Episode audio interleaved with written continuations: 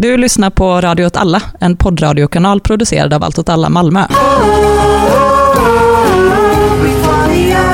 Swallowed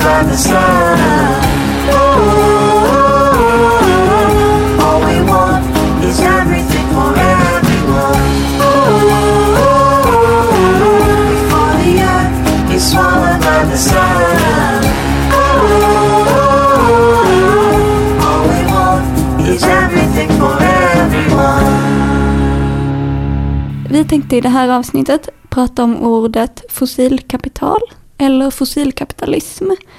Vad tänker du spontant när du hör det ordet? Vad tror du det betyder? För min... Nej, nej. Jag tog sats Mm. och snubblade på startlinjen. Precis. Eh, Ramlade där precis vid strecket. Eh, inte målstrecket då, utan startstrecket. Startstrecket. Eh, nej men jag tänker att eh, fossilkapital är, det är väl ett ord som man har hört mer de senaste åren.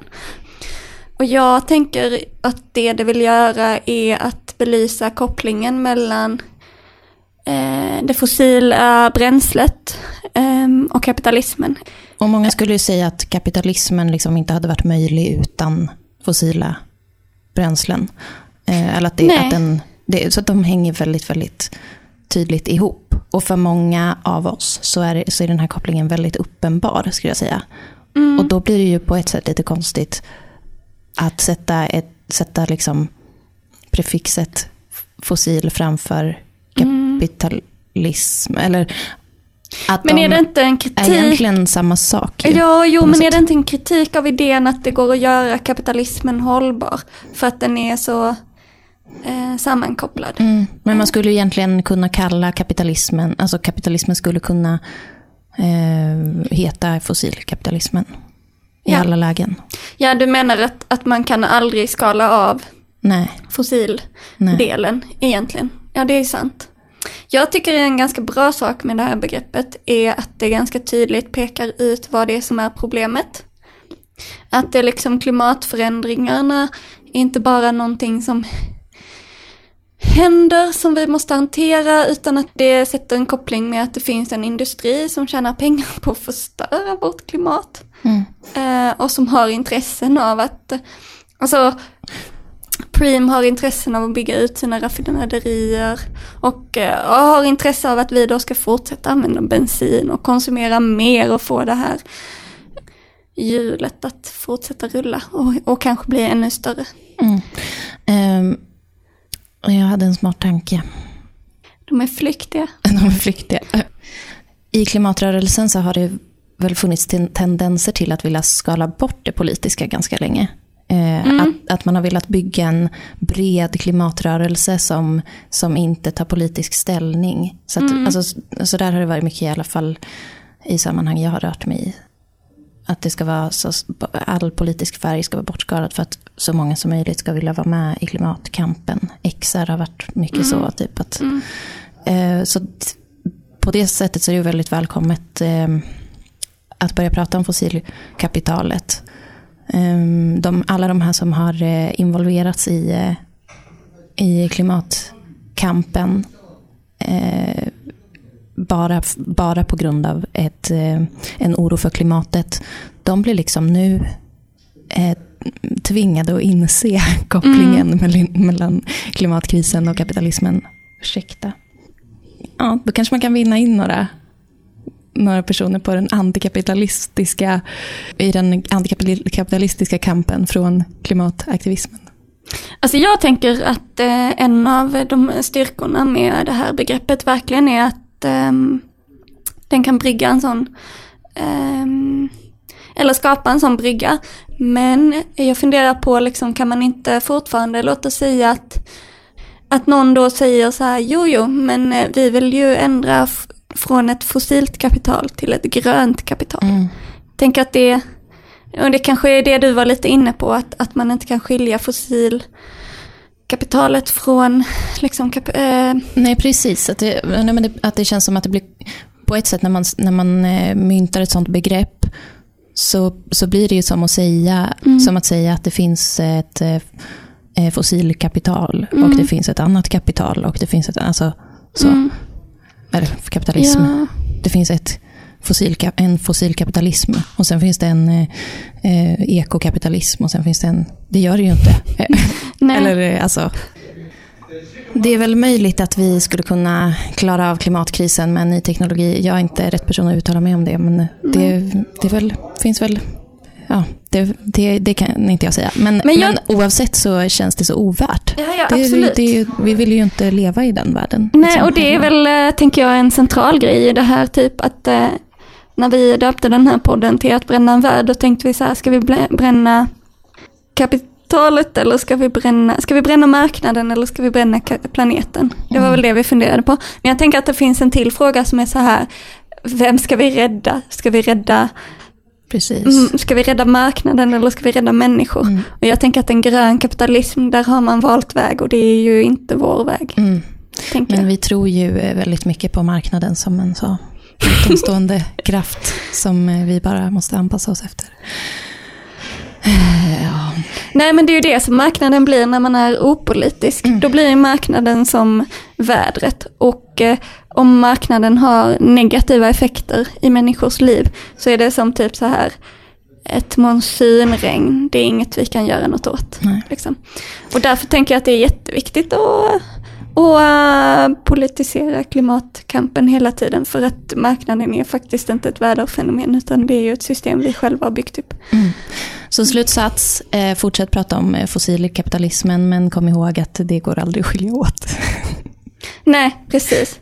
Men eh, om jag får säga en sak till om, innan vi går vidare från eh, fossilkapital så är det ju att eh, eh, fossilkapitalism och fossilkapital, framförallt fossilkapital kanske, eh, pekar ut en fiende. Och det är rätt användbart i en kamp att ha en tydlig bild av vad det är man vill eh, avveckla. För att annars så riskerar vi att landa i sådana saker som att eh, Preem får bygga ut men vi fick laddstolpar.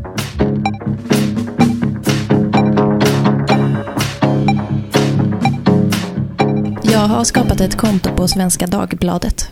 En free trial på tre månader. Det känns hemskt. Men jag ville följa en eh, het debatt som pågår mellan eh, DN och, eh, Oj, och vad är det jag missar?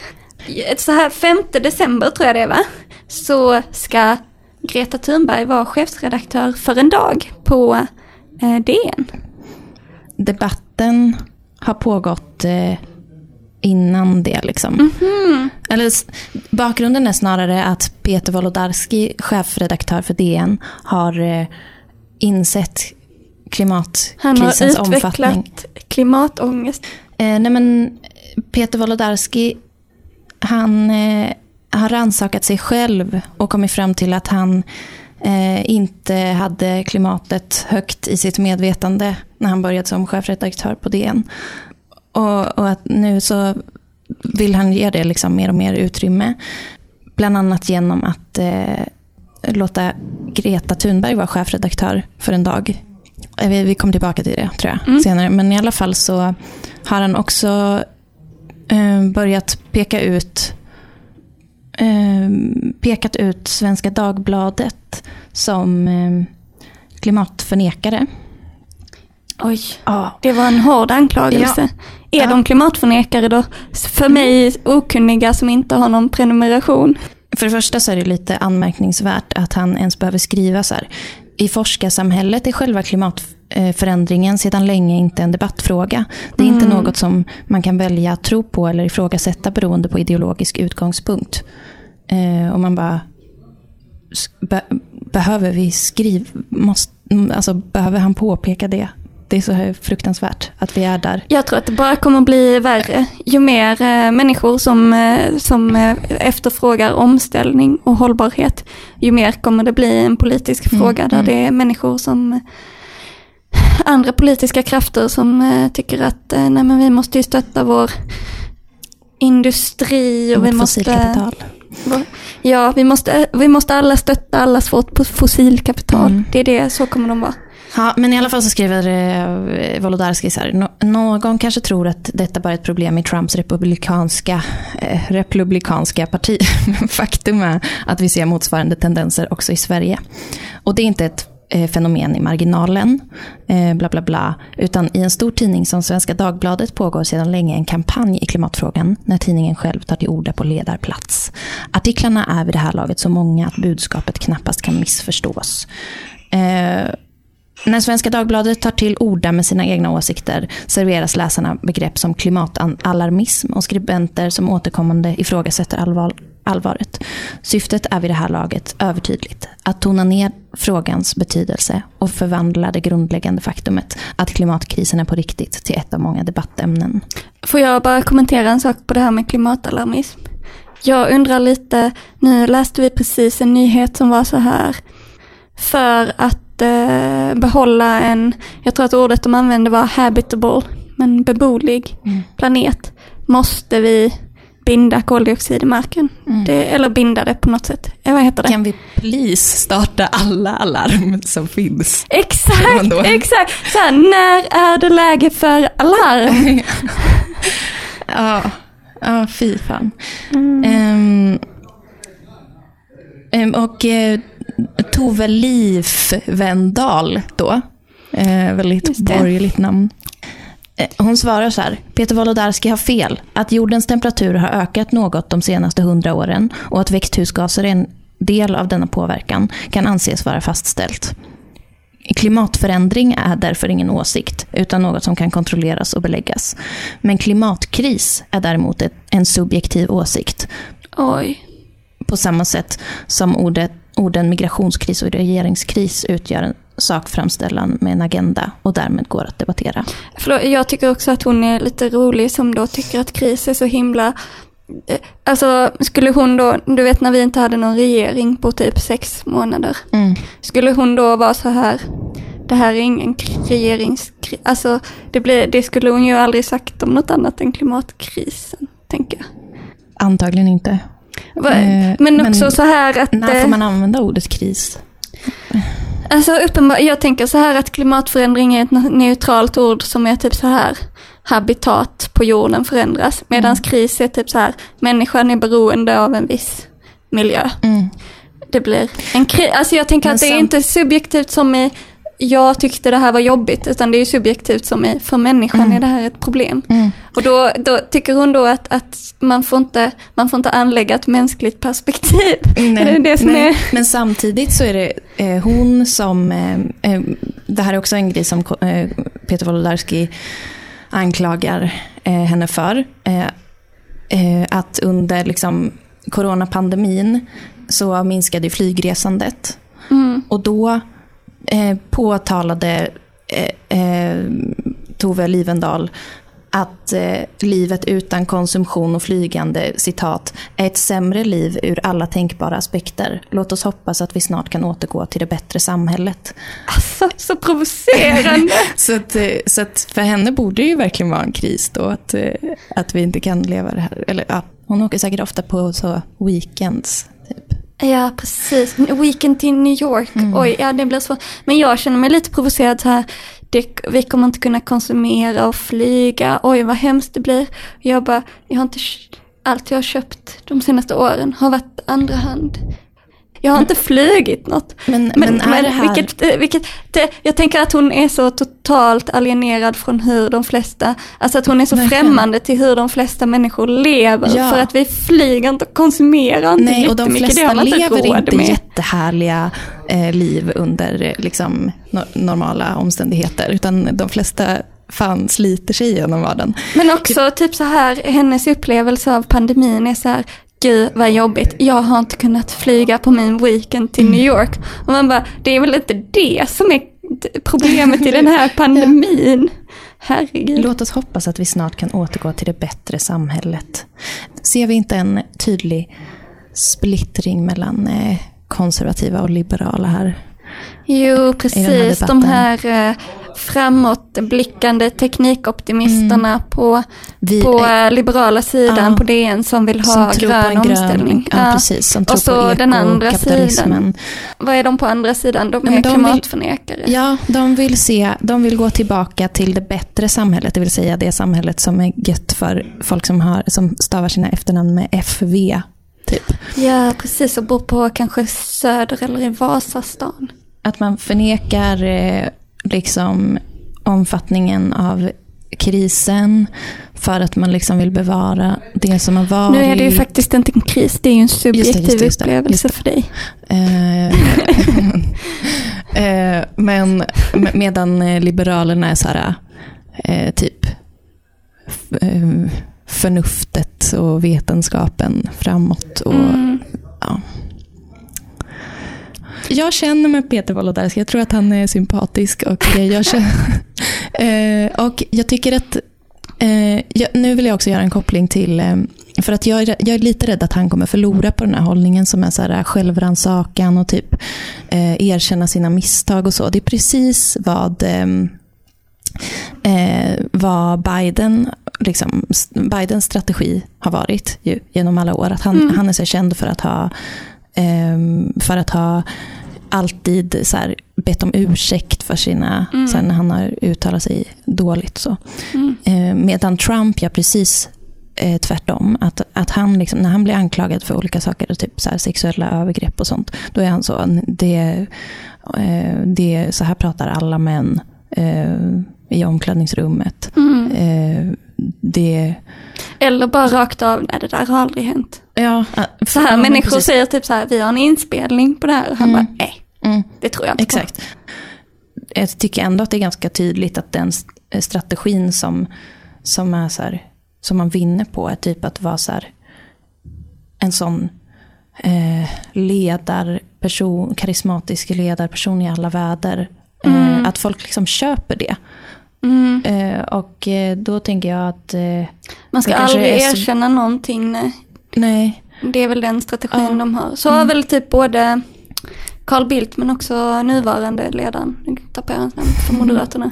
eh, Ulf. Ulf Kristersson ja. Mm. Han har ju varit så här, eller så här att de hade någon lägenhet som var till för skyddsbehövande kvinnor eller något sånt, eller utsatta kvinnor som han bodde i själv. Och så när han var typ socialborgarråd eller något sånt eh, liknande. Mm. Och så på sådana frågor han bara, det här är bara strunt, det här tänker jag inte svara på. Ja, och då försvinner det sen. Liksom, eller då folk typ köper det och är så här, äh, han, verkar, han verkar ändå skön. Typ. Men undrar om det är för att Pekar de med hela har, handen. undrar om, alltså de har, de har som ideologi att man är så här självisk och ger, och eh, ser efter sig själv och utnyttjar allt man kan. Så de, eh, liksom, de behöver inte förlora några väljare för de lever upp till sina egna ideal om att vara riktigt pissiga människor. Mm. Liksom. Ja. Men det är bara så himla tråkigt tycker jag att det inte funkar att vara snäll. Vad tänker du om att, att Greta ska vara chefredaktör? Är det en bra grej?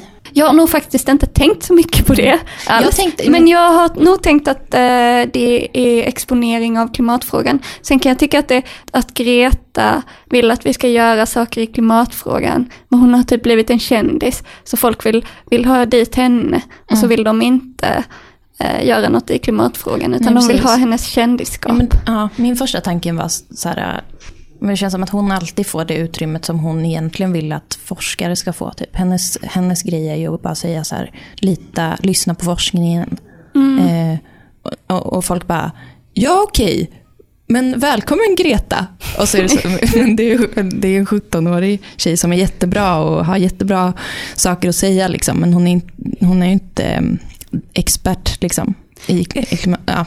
Det är som att eh, alltså, om centerpartister hade fått styra, eller typ eh, även kanske Wolodarski, då hade det varit så här, vi bygger ut Prem plus vi gör en bok om starka kvinnor och där sätter vi Greta på omslaget. Ja. Det hade varit så här partiprogrammet. Men, eh, men jag har faktiskt ångrat mig lite efter att jag, för att jag är så svag för Peter Wolodarski tydligen. Men jag tycker att eh, när jag, när jag liksom, eh, eh, kollat lite närmare på det här så känns det som att hon, eh, det är inte så att, att han har, har varit så här, ja men gör det bättre själv då. Utan hon kommer ju, Det är väl mer så att de kommer göra en klimatupplaga av Dagens Nyheter den här dagen när hon är där. Och det kommer säkert vara asfett. Ja, jag, kommer tror köpa också det den. blir bra. Jag tänker också, varför eh, lägger man så mycket fokus på att källsortera? Liksom? Det är en jätteliten detalj i det här, eh, i klimatfrågan. Liksom. Och det gör man, liksom, av alla saker man kan göra så är det en, en liten del.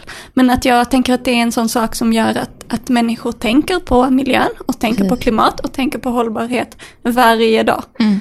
Och att det, det är ett sätt att på ett, ett ganska avgränsat sätt som påverkar alla och som gör alla delaktiga i att vara en del av att skapa hållbara lösningar. Och jag tänker på samma sätt så tänker jag så här, ja, Greta får komma in en dag, det är klart att det är ett mediajippo, men det håller ju frågan uppe i människors medvetande, tänker jag. Mm. Och det tänker jag bara, det är en bra grej. Jag, jag tar alla smulor jag får Ja. i den här frågan. Det kanske är en liten del av många saker, men jag tror eh, om man tänker miljöfrågan i stort så är ju vad, hur vi hanterar vårt avfall en jättestor och viktig fråga. Mm. Som är rolig på det sättet att alla kan vara delaktiga på något sätt. Till och med så här barn i skolan som bara, nu ska vi ha källsorteringsvecka. Mm. Det är gulligt alltså. Ja. Men jag tänker att sådana livsstilsförändringsgrejer, det har, jag ser det mer som att det har funktionen att, eh, att typ tala om för sig själv att man är beredd att göra eh, de förändringar som krävs. Typ. Mm. Eh, en insikt som Tove Livendal inte har kommit till. Då. Att hon kan liksom inte offra sina, sin Nej, vardag. hon är ju inte beredd att göra de uppoffringar som krävs. Hon vill ha sin weekend i New York. Mm. Men att göra en liten ansträngning eh, i vardagen kanske inte gör så mycket för klimatet i stort. Men det, men det är liksom ett sätt att eh, ställa in sig på att vi kommer behöva leva på lite andra sätt än Mm. vi är vana vid. Mm. Mm. Men det är väl också en övning i cirkulärt tänkande.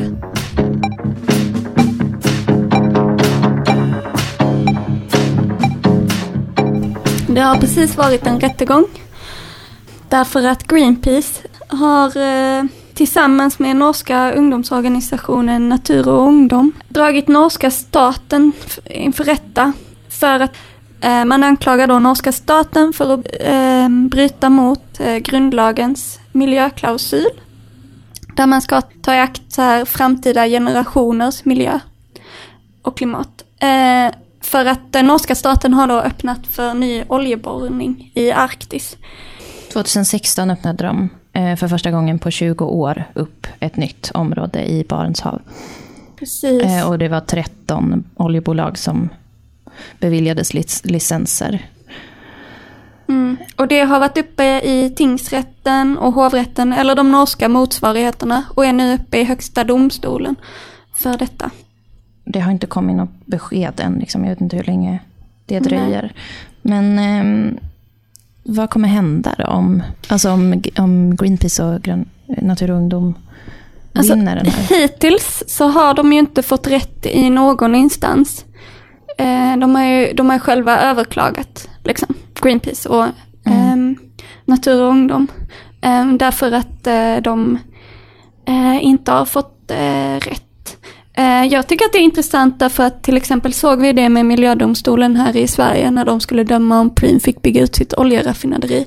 Att miljödomstolen eh, kom fram till att ingen av deras, ehm, ingen, ingen av deras liksom, eh, stopp var tillämpbara utan de gav Pre- Preem grönt ljus. Liksom. Eh, och att det är liksom en svaghet i typ miljölagen att den inte riktigt kan hantera klimatfrågan. Mm, Ehm, verkligen. Vad ska vi med sådana lagar till om de inte går att applicera någonstans? Om, om det liksom inte, man kan ju tycka att den här lagen är ganska tydlig. Liksom. Varje person har rätt till en hälsosam miljö och en natur där produktivitet och biologisk mångfald bevaras. Och det, går ju, det är ju ganska uppenbart i strid med att borra olja i Arktis. Liksom. Det de kan, jag vet inte, nu kanske det är norska områden i Arktis, men det de är, är liksom som Statoil har haft innan, eller Equinor heter de nog nu, Ja, det kanske de att de har, eh, liksom att de tar ansvar för den norska delen, Mm. men sen så säljer de ju vidare och då tar inte de något ansvar längre.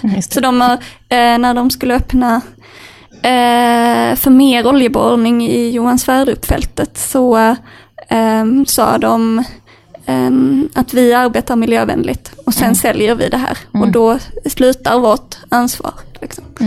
Eh, Fast de sa det på ett lite säljigare sätt. Och jag tänker att många lagstiftningar är väldigt liksom snäva. Att om man har ett eh, företag som förorenar en bäck, eh, då kan man gå in och döma mot det. Men att klimatfrågan är liksom så här framtida generationer, miljön generellt, atmosfären. Och där, där, det, det är ju verkligen ett så här jätteproblem med det legalistiska Ja. spåret. Ja. Typ. Men samtidigt, eftersom den här lagen är lite så, den är ganska vagt formulerad.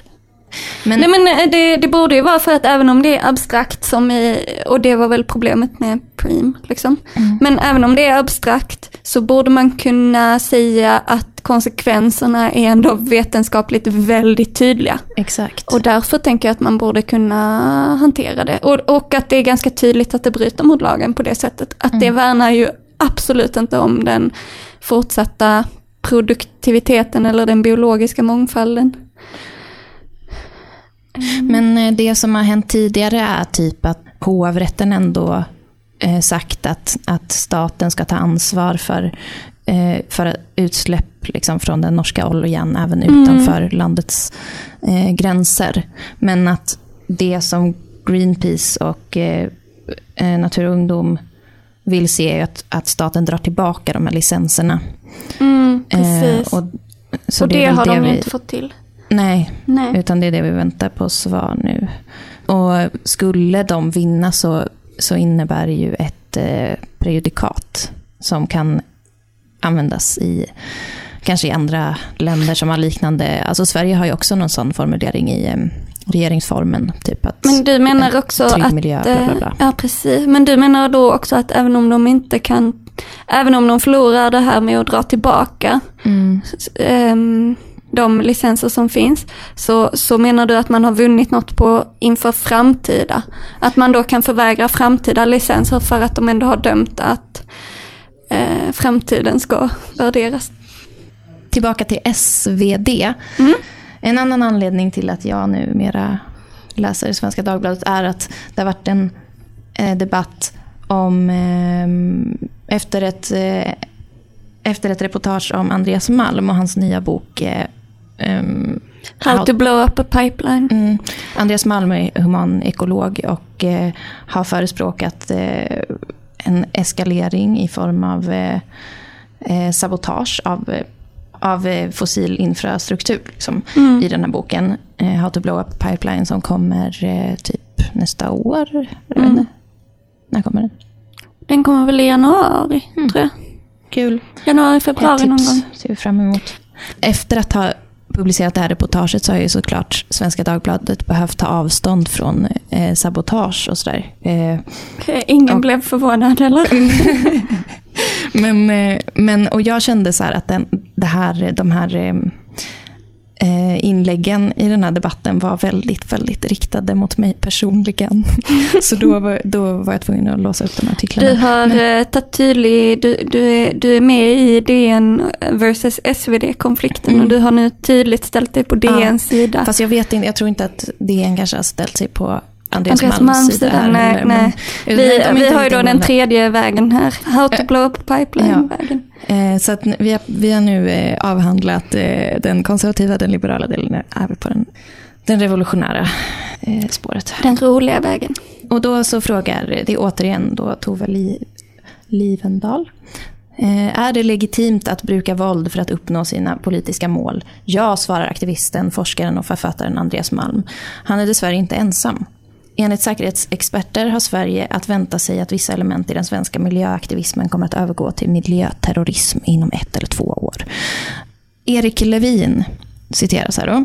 Han har arbetat med säkerhetsarbete i ett kvarts sekel. Han säger så här. Samma radikaliseringsprocesser som finns inom andra extrema grupper kan nu ses inom miljörörelsen.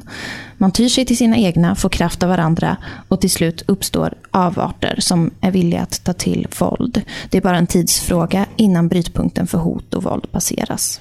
Jag har en fråga på det här. Som är, det känns som att han har en teori som är så här, det är, det är ett, eh, ett, en lutande backe där det bara rullar ut för. Mm. Vad, vad skulle driva vad skulle driva klimatrörelsen in i sektighet eller så här?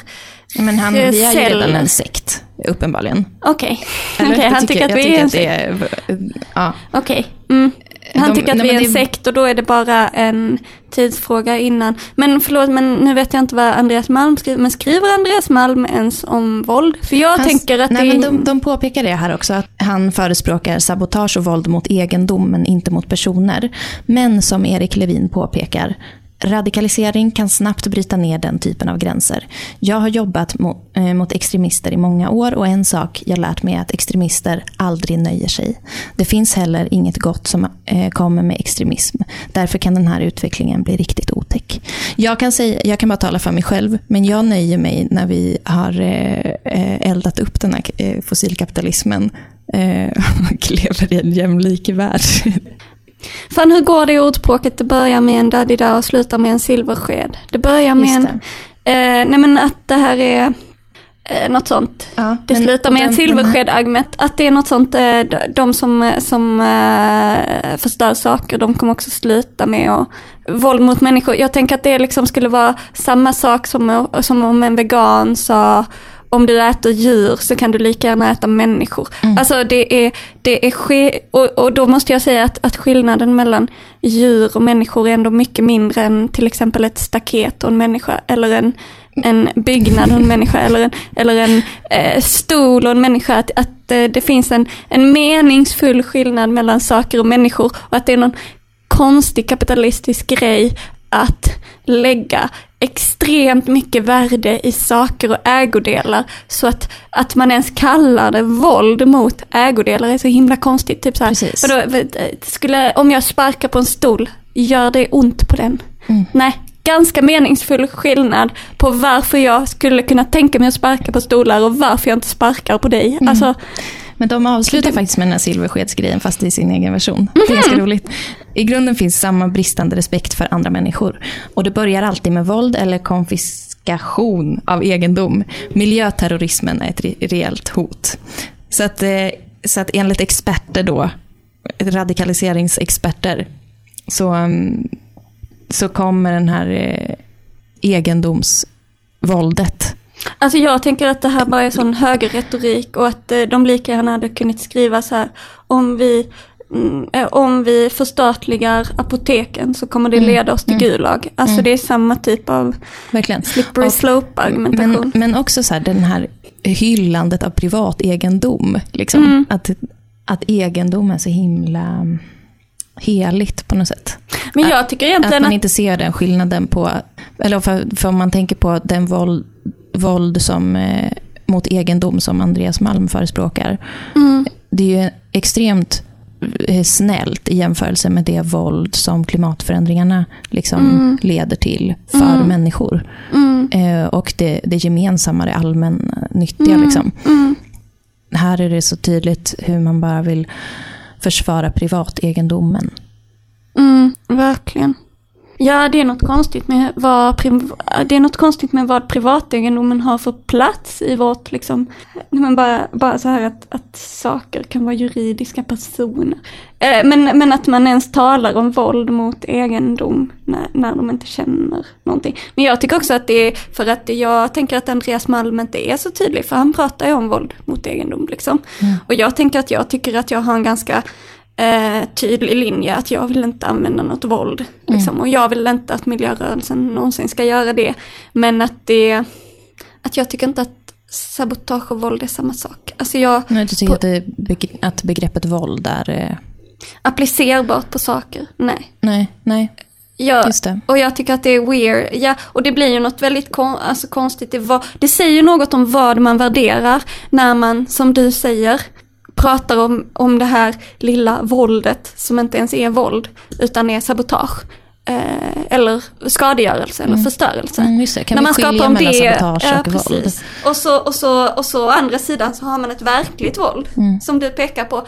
När, när man kallar eh, det våld när det sker mot saker. Så Mm. säger det något om vad man tycker om människor och vad man tycker om saker och vad man tycker är viktigt. Precis. Poängen är ju att nu måste vi börja tydligen eh, suga upp koldioxid ur atmosfären för att vi ska kunna eh, bebor den här planeten i framtiden.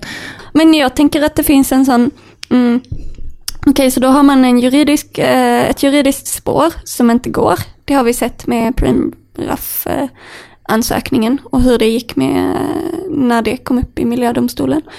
Ehm, och så har vi en politisk väg som inte, alltså, som inte går. Därför att eh, vi har, eh, ehm, nej men det kanske är, kanske, li, ja men nej inte ens Miljöpartiet, det är ju, de har ju lagt sig när de har suttit i regering liksom. De har ju knappt, eh, ja, men vi har, vi har i alla fall ett politiskt eh, spår där liksom ingen av de politiska partierna är intresserade av den, att göra den omställning som krävs. Och sen så har vi ehm, ett, ett spår som är, är att SvD vill så här smutskasta, alltså jag menar det, det, det som finns kvar är aktivismen, alltså det är det vi kan göra. Och, eh, och, och liksom aktionen och aktivismen och, och det, det motståndet på, på gatan och, och i, vid anläggningarna och, och så. Och då så sitter man och typ smutsmålar miljörörelsen.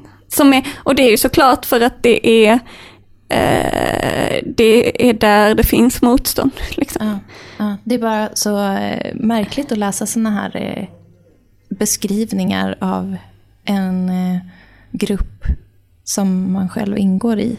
Eh, som är så... Det här är en sekt. Eh, de kommer gå åt det här hållet. De kommer snart hålla på med, med våld. Och, eh, jag, jag tycker att det är en eh, märklig upplevelse. Känner du dig eh, orolig? Känner du att eh, vi, vi är på väg att bli en sekt? Jag tror inte. Nu, Det- Eftersom att jag ingår i den här sekten, klimatrörelsen, så, så är inte jag rätt person att säga det. Men jag tror inte att jag håller på att brytas ner. Kanske att jag håller på att brytas ner lite av eh, eh, att jag känner, känner lite hopplöshet inför det här eh, klimatnödläget vi befinner oss i. Men jag skulle inte säga att det, det, att det sker någon sån här eh, av eh, humanisering. Typ. Alltså jag, jag tycker att klimatrörelsen är lite motsatsen till en sekt. Så är jag ju också med i den här sekten så jag har ju ett intresse av att ingen ska kalla den här en sekt. Nej. Nej men, ehm, Men jag skulle säga att den här nedbrytningsprocessen, är liksom, eh, som eh, ofta sker i eh, extremistsammanhang, eh, det är ju samhället som står för. Alltså, vi, vi lever i ett samhälle där vi liksom inte garanteras någon framtid. typ. Eh, vem bryr sig inte ner av det? Och sen så är miljörörelsen räddningen som kommer att säga, eh, här kan du få eh, liksom göra någonting. Här kan du få eh, faktiskt eh, försöka göra motstånd mot den här nedbrytningsprocessen. mm, det är lite som, alltså klimatkrisen eller klimatförändringarna är ju ett faktum liksom. Så det är lite att vara så här, det är lite som att säga att någon har, att någon har ångest för att det är corona. Nej men jag vet inte, jag tycker också att det finns en, alltså hela det här, men jag tänker att det finns en, att det här ordet extremist, eller extrem, är ett så himla konstigt begrepp. För att extrem betyder liksom bara att det är långt från vad som är eh, normalt eller vad som är i centrum eller vad som är liksom, det är någonting som är långt från normen. Och jag tänker att om man var det är ju fortfarande extremt, men att, att om man är om man var transperson på 70-talet, då var man extrem. Om, om man sa på 70-talet, eh, vi ska privatisera apoteken, då var man extrem. Om man på, genom historien så har sagt alla människor är lika värda, då har man varit extrem. Och att det är ett sånt, det är ett sånt begrepp som inte säger någonting. Och att jag tycker att det är svårt. Om, om, om man säger att de som vill ha en omställning eh, eller en samhällsförändring eh, på grund av den här klimatkrisen, eller det är inte på grund av den här klimatkrisen, vi vill alltid ha omställning och ett annat samhälle. Men om man säger att det är extremt så tycker jag att det säger någonting om hur skev eh, den här eh, diskussionen kring klimatfrågan är.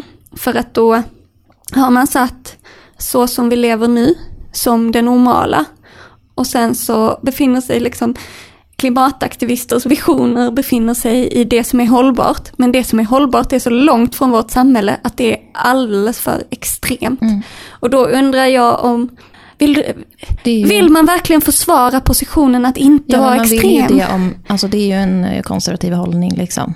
Men fortfarande så är eh, eh, bakgrunden i klimataktivisternas fall vila på liksom allmänt accepterad forskning.